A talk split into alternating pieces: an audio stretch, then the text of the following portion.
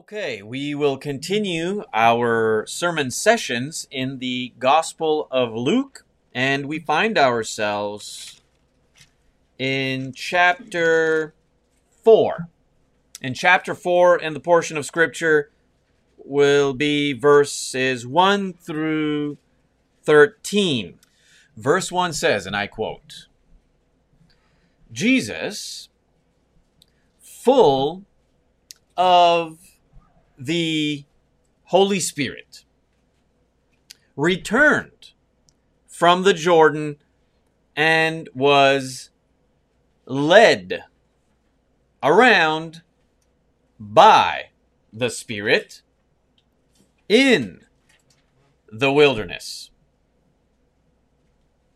So Jesus, full of the Holy Spirit, returned from the Jordan, was led around by the Holy, uh, by the Spirit in the wilderness. And this, of course, for 40 days, verse 2, being tempted by the devil. And he ate nothing during those days. And when they had ended, he became hungry. Now we take a pause and understand the message and seek practical application. So here is Jesus. He is man, he is in flesh, God on earth, the Messiah, the anointed one, and he has to go through this temptation, this trial, this challenge in his life while experiencing humanity. God lowered himself into the form of man with flesh, and with flesh comes temptation. And he would be made aware of the human condition, which would find temptation in the things the flesh sought to indulge. You see. For again, how could we communicate or be in fellowship to that measurement with God if God would not understand the temptation you and I face daily living in these fleshly containers, these physical vessels. And Jesus had to, in his will, remain faithful to the Father on high and not deviate, compromise, or contaminate himself with the desires of the flesh. Therein, of course, revealing his mind, his heart, his purpose, his ministry, and therein an example to you and I in whom we should follow. And what is interesting, my dear friends, in practical application moving forward, we see here in the text that Jesus was full of the Holy Spirit. He was filled with the Word of God. For the penmanship of the Holy Spirit wrote the Word. And we know that the Holy Spirit is God. From the Father and the Son to the Spirit, God. One God, three persons. So he is filled with the Word and he returns to the Jordan, uh, returns from the Jordan, sorry, and was led around by the Spirit in the wilderness. Here's how we read that, and here's how this involves our participation in life. Friends, we, as Christians, reading the words of the Holy Spirit, studying the words of the Holy Spirit, believing the words of the Holy Spirit, practicing, obeying the words of the Holy Spirit, we are led by the Holy Spirit. We are filled with the Holy Spirit. We are led by the Holy Spirit. Where? Well, in the wilderness. This world is a wilderness and it's filled with temptation. And if we look towards Christ as the sole source example of our instruction and guidance, then we will recognize that we too can persevere through the temptations of the devil, the desires of the flesh and selfish ambition, pride, and other corrupt behaviors and practices or actions of the world. So here is the Christ. He is filled with the Word. He is led by the Word to fulfill the Word. He is the Word. And he finds himself in the wilderness, which is the world. And in this state for 40 days, he's being tempted by the devil. And he ate nothing during those days, so he understands what being hungry is all about. An interesting and perhaps a bit of a humorous perspective, but God on earth, for the first time, hearing his stomach growl. Like, whoa, I'm hungry. Now I can see why my fellow human beings get hungry. These bodies, of course, he understands the mechanics and the biology. I'm simply bringing forth a perspective to his experience on earth. Remember, he lowered himself, and it was not simply to, hey, I'm going to go down, hey, dad, I'm going down to earth there. I'm going to go see what they are all about down there, you know. No, it was not merely for human experience, though it was indeed a part of his experience. So for 40 days being tempted by the devil, and he ate nothing during those days. And when they had ended, he became hungry. Well, uh, he was hungry. His body is hungry. But yet he remains focused, is the idea. Focused in his uh, uh, fast. In his fast, he is focused. Once you can set aside the desires of the flesh or the necessities of the, the human condition, to solely focus on the priority, you become meditative and passionate, driven by the word to be faithful and upright, holding the integrity of our faith in Christ. Christ knows the faith. He is the faith. And he certainly was focused on the task and achieving completing, fulfilling the task. And so the devil says to Jesus, and this, of course, friends, we should, we should not take for granted if you truly allow your thoughts to open and receive this recorded account of God on earth. Within the interaction that took place with the devil we walk on the same earth that Jesus walked on. You and I walk on the same earth that Moses and Noah walked on, that Adam and Eve walked on. So the devil has something to say to Jesus. In verse 3, he says, If, if you are the Son of God, tell this stone to become bread. We remember, of course, in the direct context of the portion of scripture that Jesus became hungry and he must have indeed been very hungry. Not the Westerns, Westerners culture of being hungry. I haven't eaten for an hour. I'm starving. You know how we do that. We're spoiled, aren't we? I haven't eaten for a, a good hour. Oh man, I could I could eat a cow. You just ate a cow an hour ago. Yeah, but I'm hungry again. No, we're we're speaking of, of course, true deep hunger. Some of us have experienced not eating for 24 hours, and that seems whew, 48 hours. Oh man. So Jesus would be found in the most desperate hunger, if you will. Hence, of course, the devil, who knows what you struggle with, who can see perhaps a location that he could utilize to his advantage. Oh, he must be hungry.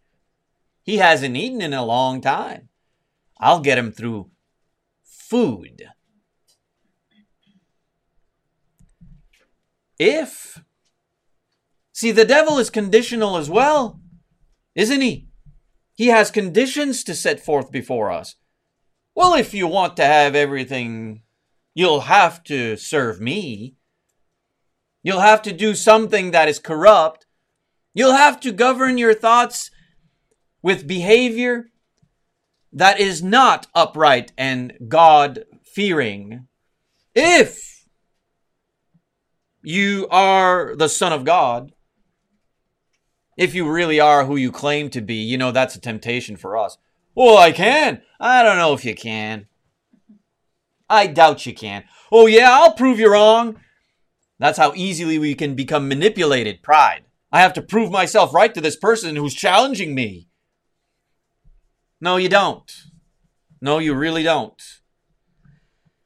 If you are the Son of God, tell this stone to become bread. Is it a sin to eat bread if you're hungry? No. So what's the problem here? God, Jesus should have just been like, "Oh yeah, I'm starving. You're right. That's a good suggestion. Thanks, Satan. I'll go ahead and just create some bread here and eat." Well, it's a bit deeper than that, isn't it? Jesus is deity. He is God on earth. But he would have been in these physical vessels tempted to that challenge. I mean, the devil chose those specific temptations for a reason. He wasn't just fly by night, happenstance. I'm just going to throw some various temptations at him. And no, all of the temptations that are going to be produced towards the Christ are specific to uh, what the flesh desires.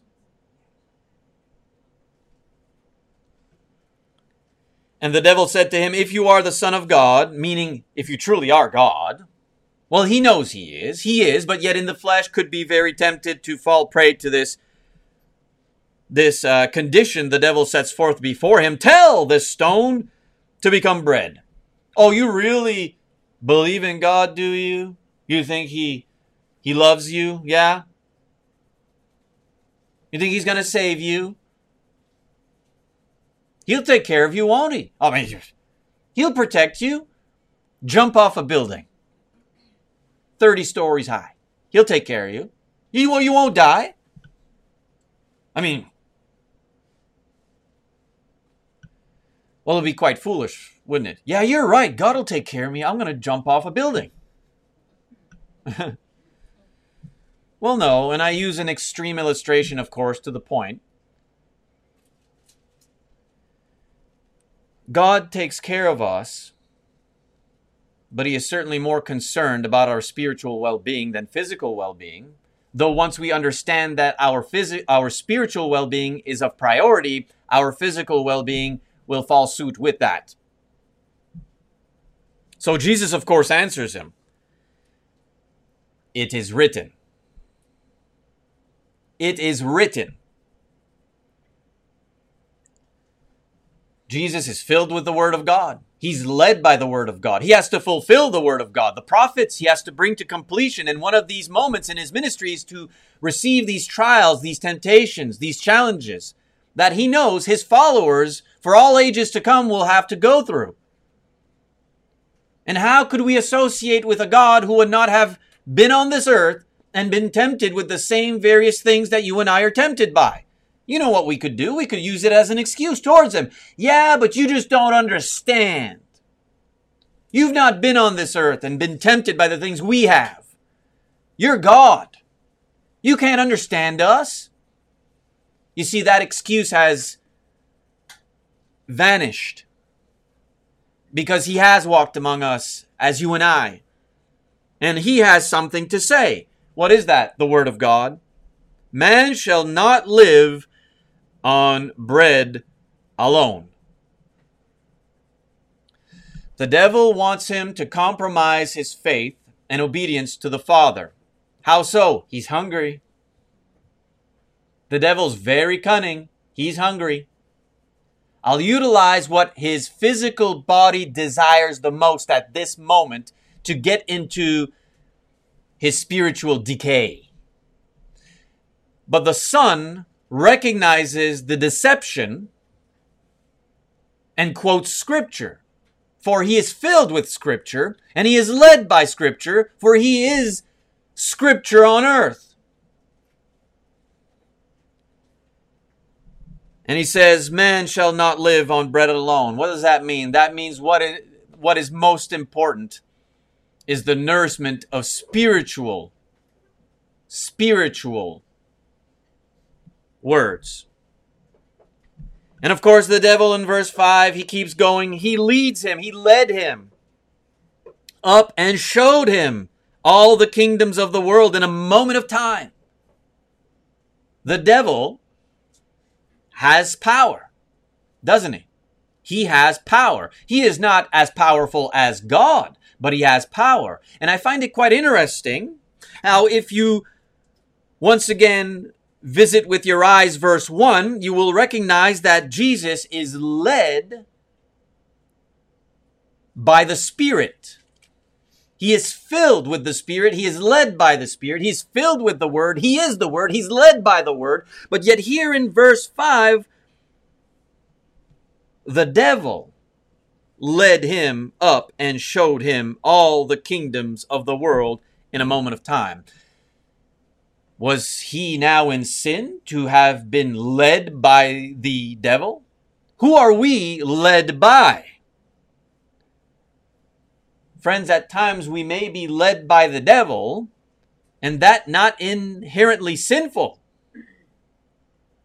The devil can lead you somewhere and be like, hey, just come here with me. I want to show you something. Yeah, you'll love it. Come see something. Come with me. Come on. That's not a sin if you are found being led by him to a certain location but what was what's the result of the location he's bringing you to? Or what's the final conclusion to the thought he wants you to have? Therein is lawlessness. Therein is sin. So the devil can lead and not only lead he can show doesn't he? Of course look verse 5 and he led jesus up and showed him all the kingdoms of the world in a moment of time. Friends, do you seek riches, fame, and fortune? I can lead you to it. I can show it to you.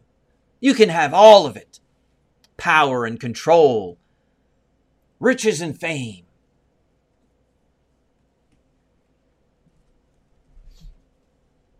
And the devil says to him in verse 6 I will give you all this domain and its glory, for it has been handed over to me, and I give it to whomever I wish.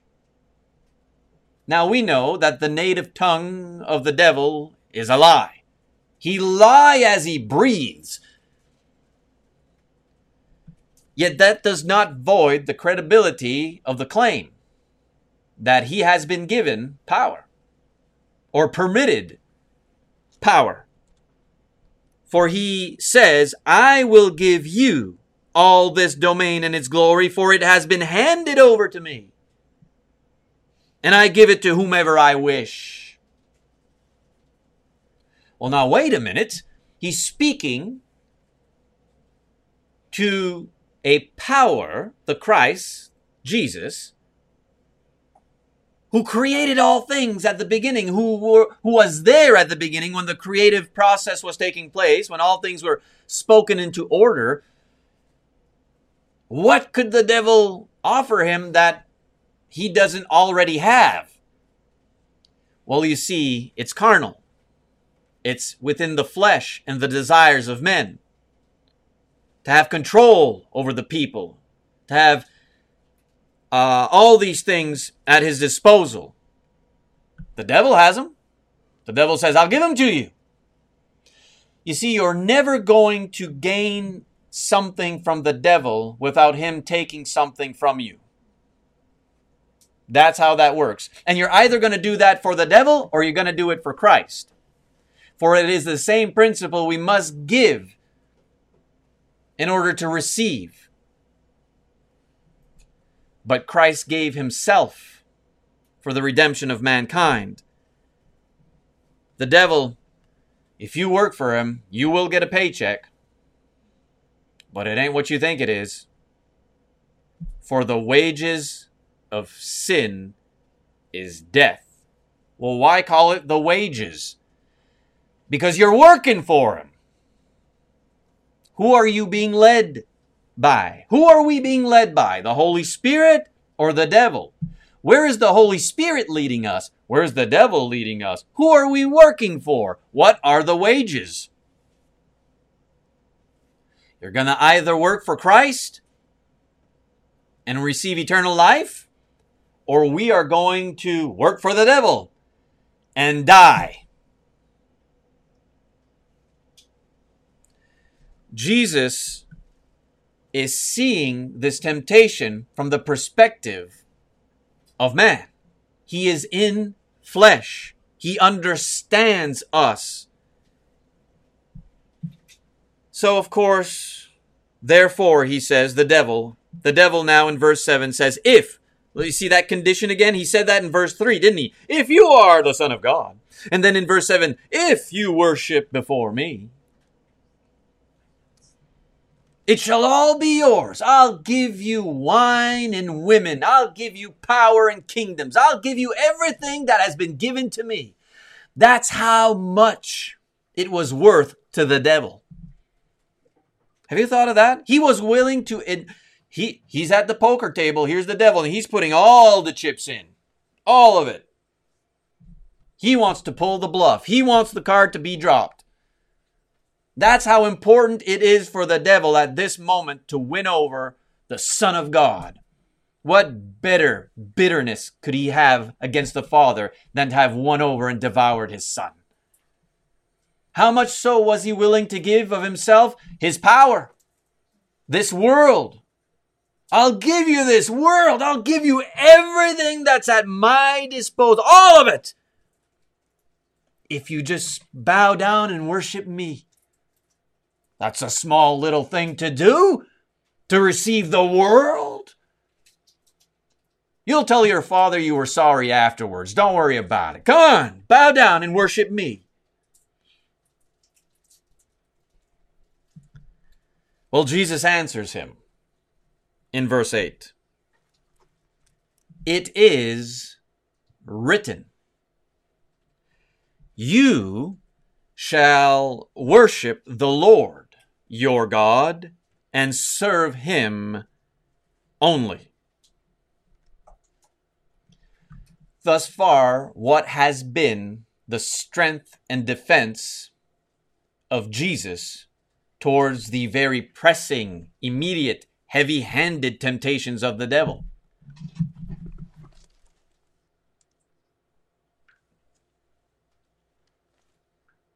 It is written. It's written here. It's written. When we are tempted through all the vices that the flesh brings forth in its selfish desires and ambitions, where do we go and how do we go about it? No, it is written that I ought not do that.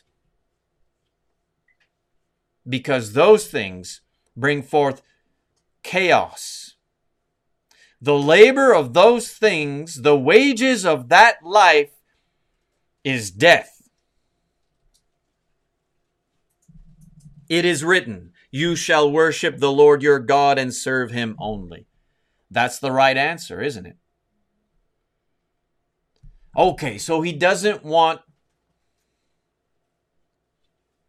he doesn't want to turn stone into uh, bread. He doesn't want everything I have at my disposal disposal for him, the world, and all its lust, and all its power and pride, and kingdoms and kings and queens. He don't want that. So the devil led Jesus in verse 9 to Jerusalem. Let's go closer to the home then. Let's go closer to home with him and had him stand. So here's the devil leading Jesus to Jerusalem, and the devil takes Jesus to stand on the pinnacle of the temple, which, uh, friends, would have been Uh, I forget the numbers now, but it's very, very, very high. It would have been very high. Could have seen a great many things. He led him to Jerusalem and had him stand on the pinnacle of the temple and said to Jesus, If, there's that condition again, right? If you are the Son of God, throw yourself down from here. If you're the Son of God, turn stone to bread. If you're the Son of God, throw yourself off this pinnacle temple here. And now the devil, he thinks he's going to play the game. So what does he say in verse 10? As the source reason why Jesus should do what he just said. Well, the devil says because the Bible said so. The, the Bible says so, Jesus. That's why you should do it. Bible says so. You know how many individuals sadly are devoured by that cunning deceit? Oceans of individuals, believers, who have been told by the devil, the Bible says so, just do it. And so, of course, the devil knows how to read the Bible and he knows how to quote the Bible, doesn't he? Yeah, look, here it is in verse 10. The devil's going to quote the Bible. It says, He will command His angels, His messengers, concerning you, the Christ, to guard you. And, verse 11, on their hands they will bear you up, so that you will not strike your foot against a stone. Hey, listen. Hey, this is. I got him. I, I this. I'm going for it, man. He said no to the first one, no to the second one. This one, man, I got him because I'm using the Bible.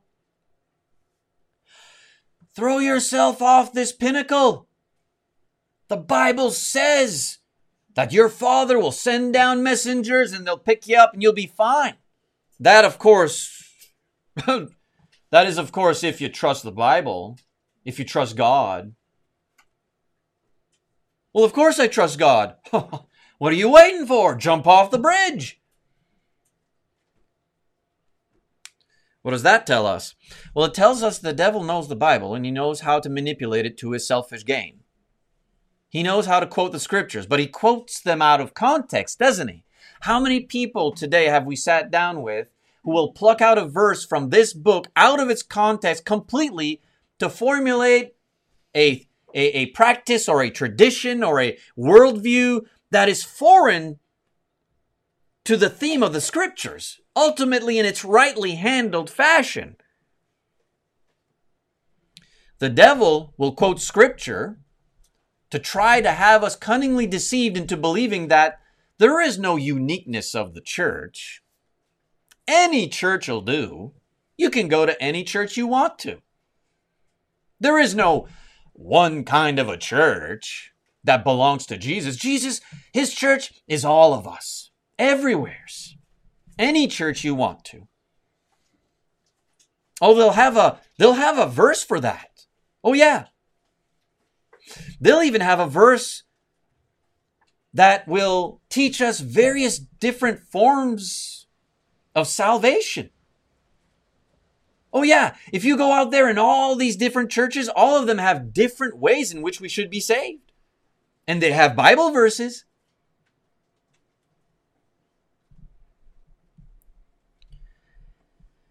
The devil, he knows how to lead. And he knows how to show you stuff. And he'll have you stand in locations of temptation. He wants you to fall.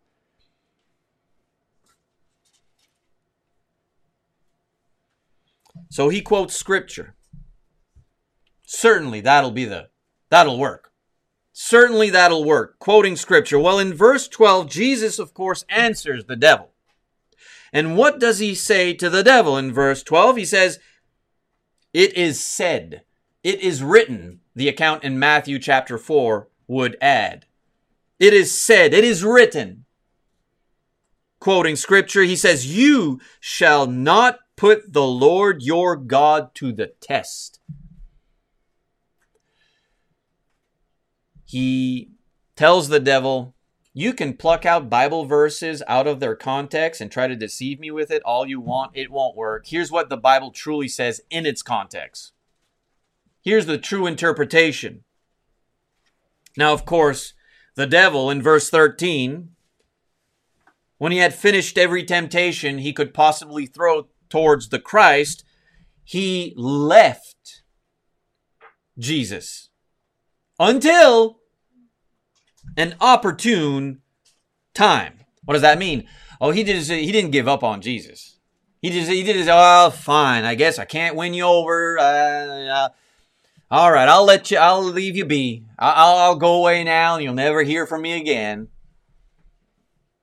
No, the devil will never do that while he uh, uh exists to that opportunity. He'll go away for a little bit, but he's coming back. And he certainly did. He certainly did come back. But I find it interesting, my friends, look at the descriptive ways in which the devil operates. He can lead, he can show, he can have you stand, but guess what? He can also leave. Yeah, see, he left. How did he leave? It is written Christ utilized the Word of God when faced with temptation. Are you faced to be discur- are you faced with the temptation to be idle in your faith, to be apathetic, to be bored with your faith, to put other things in priority in your life? Are you tempted to behave in unchrist-like uh, ways? Are you tempted to drift away from the church that belongs to Christ? Are you tempted to entertain more so the world than the words of the Christ?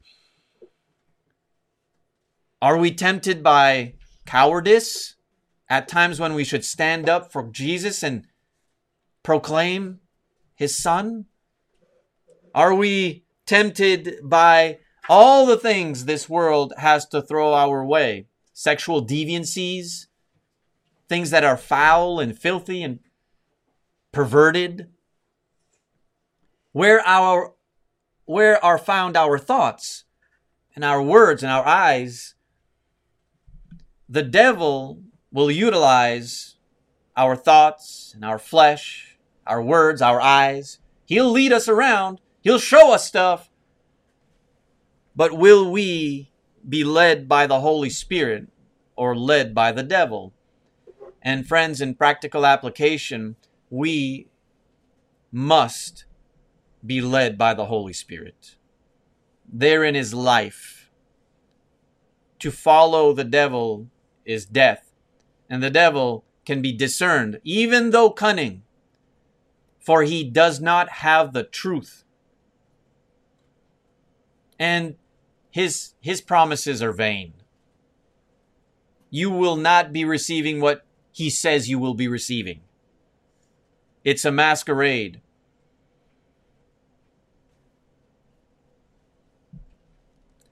To be led by the Holy Spirit is to be led by the Word of God. And indeed, that is the best way in life, is it not? To understand that our defense against the devil is the Word of God. And so we must know it. We must learn it. We must read it. How do we cling to being led by the words of the Holy Spirit? Friends, we cling together as the faithful. Our true friends are here. Here we are, the church. That doesn't mean we're not friendly with the world out there, with our coworkers and whatnot. But this is our friendship. We cling to the faithful. We fellowship the faithful. That is a practical application and defense. Priority number one we must know the word and follow the word. The word is our defense when temptation comes our way. The word will lead us if we allow it. Free will. And if we allow it, we will recognize that we must stay together and strong and committed and growing. And therein we will find all the wonderful works to be practiced upright in the church, His church, benevolence, acts of kindness, compassion, mercy, forgiveness. It is written, it is written, it is written. The devil keeps saying, Well, if you do this, well, if you do this, if you believe that, if I'll give you. No, you won't. No, you won't. You will not give me anything but death, and I don't want to work for you. Don't want to work for you. That sums up the portion here of the scripture we uh, have looked at in this sermon session. Lord willing, we shall move forward next time around. Friends, of course, as always, in invitation and conclusion, please know that if you are struggling with anything in your faith, you don't need to isolate it. You don't need to keep it in you, allowing it to uh, make you unhealthy in your faith. You can confess it. You can approach us either publicly or privately, and we can share with each other. That's what makes us approachable to be able to share with each other and say, I've been struggling with a sin, or I've been struggling with a, a behavior, or I've been struggling with just discouragement and thoughts. Don't allow yourself to be alone. You are not alone. We have the Christ. I mean, look, Jesus, full of the Holy Spirit, returned from the Jordan and was led around by the Spirit in the wilderness. We have God, we have His Word. You're not alone, you have family. And of course, in all of this, to the obedience of the gospel is available and uh, extended our way. And it came at a great cost. It, ca- it came at a great cost. And uh, we are thankful to God for that. So if you if you need to obey the gospel, if you need to confess anything, please know that is always available to you. We are a beautiful and wonderful church. All of us here, I have seen great encouragement in, in all of us, and the love we share for one another, the friendship we share for one another. Um, this kind of information is just uh, a wonderful guide moving forward uh, uh in this year as we have been. Okay, that'll do and uh, we'll move forward with a song.